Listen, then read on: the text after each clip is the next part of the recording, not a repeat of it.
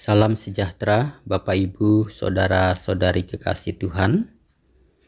Bersyukur hari ini kita bersama-sama lagi dalam membaca serta merenungkan firman Tuhan. Pembacaan Alkitab diambil dari Mazmur pasal 107 ayat 1 sampai ayatnya yang ke-43. Bapak Ibu bisa membaca seluruh bagian dari Mazmur ini dan saya akan membaca pada ayat 1, 2, dan ayatnya yang ke-43. Dengarkanlah firman Tuhan. Bersyukurlah kepada Tuhan sebab ia baik. Bahwasannya untuk selama-lamanya kasih setianya. Biarlah itu dikatakan orang-orang yang ditebus Tuhan, yang ditebusnya dari kuasa yang menyesakkan. Siapa yang mempunyai hikmat, biarlah ia berpegang pada semuanya ini dan memperhatikan segala kemurahan Tuhan. Saudara, demikian pembacaan Alkitab. Berbahagialah setiap orang yang mendengarkan firman Tuhan dan yang memeliharanya dalam hidupnya. Haleluya! Bapak, Ibu, saudara-saudari kekasih Tuhan, pada masa pandemi ini lebih mudah untuk bersyukur atau untuk mengeluh. Saya yakin bahwa sebagian besar dari kita pasti dengan cepat akan menjawab bahwa lebih mudah untuk mengeluh. Karena di saat situasi seperti ini, ada banyak alasan yang bisa kita temukan dengan mudah untuk kita mengeluh daripada kita bersyukur. Namun Bapak Ibu kekasih Tuhan, Mazmur 107 ini mengajak kita untuk bersyukur kepada Tuhan. Alasannya diungkapkan dikatakan sebab Tuhan baik dan kasih setianya untuk selama-lamanya. Saudara kekasih Tuhan, kepada siapa pemazmur ini mengajak untuk bersyukur kepada Tuhan dan meyakini dan mengimani bahwa Tuhan itu adalah Tuhan yang baik yang kasih setianya untuk selama-lamanya. Kalau kita perhatikan ayat 2 dan ayat yang ketiga, dikatakan ia mengajak untuk bersyukur kepada Tuhan yaitu kepada orang-orang yang ditebusnya dari kuasa yang menyesakkan. Ayat 2 dan ayat 3 serta ayat yang seterusnya. Siapa orang yang telah ditebusnya itu?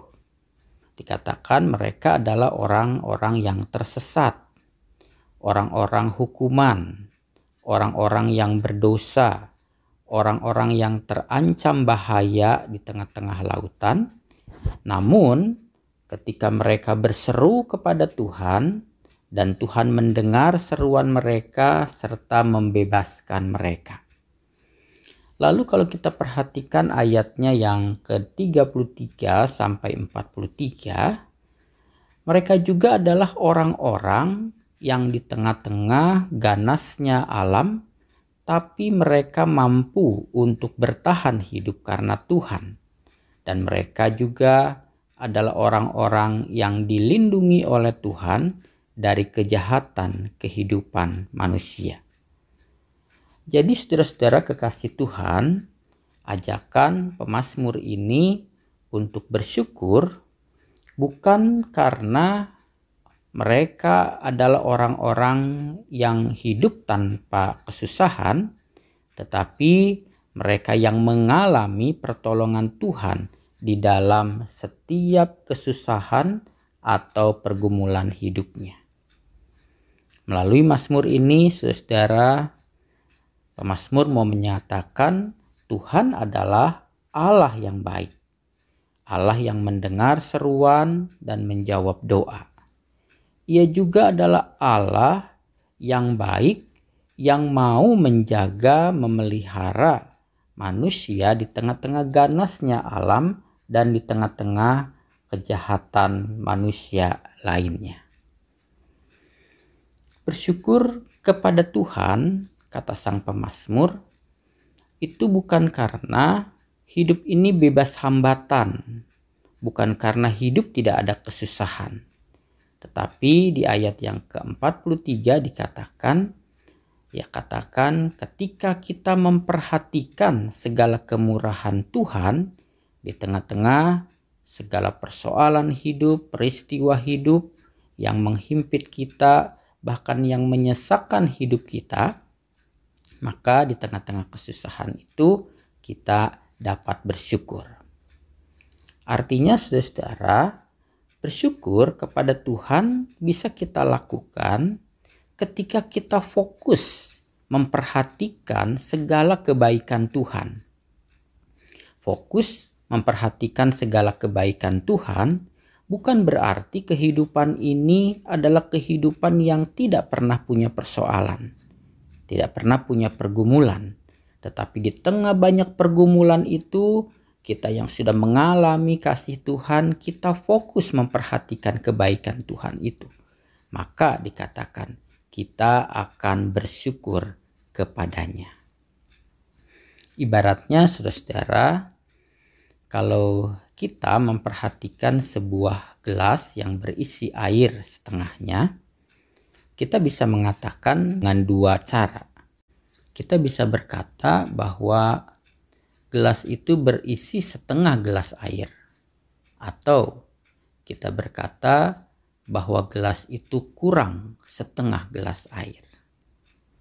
Kita fokus kepada isi, atau kita fokus kepada yang menjadi kurangnya. Lalu saudara-saudara kekasih Tuhan, bagaimana berdasarkan Mazmur ini kita dapat mensyukuri kehidupan kita di saat pandemi sekarang ini. Pertama kita dengan mengingat bahwa di dalam kehidupan ini kita bisa mengingat segala kebaikan Tuhan yang telah melepaskan kita dari segala kesesakan hidup.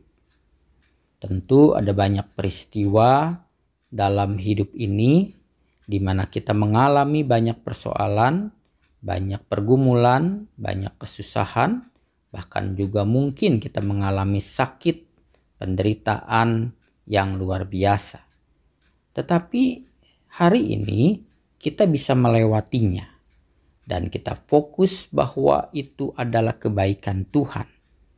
Bahkan ketika kita mengingat bahwa kita sudah dilepaskan dari kuasa dosa melalui kematian Kristus di kayu salib, kita juga bisa mengingat betapa baiknya Tuhan bagi kita. Yang kedua, saudara, dalam peristiwa seperti sekarang ini, kita dapat tetap percaya bahwa Dia adalah Tuhan yang baik. Karena ketika kita percaya bahwa Tuhan adalah Tuhan yang baik, betapapun peristiwa yang saat ini sedang kita alami adalah peristiwa yang mengancam kehidupan kita. Tetapi ketika kita percaya bahwa dengan kebaikannya, Tuhan akan melindungi kita, menolong kita melalui segala upaya yang kita lakukan di dalam menjaga kehidupan ini, menjaga diri kita dan menjaga orang lain dengan menjalani semua protokol kesehatan. Maka kita boleh tetap percaya akan perlindungan Tuhan dan kita bersyukur kalau saat ini kita boleh ada karena kebaikan Tuhan.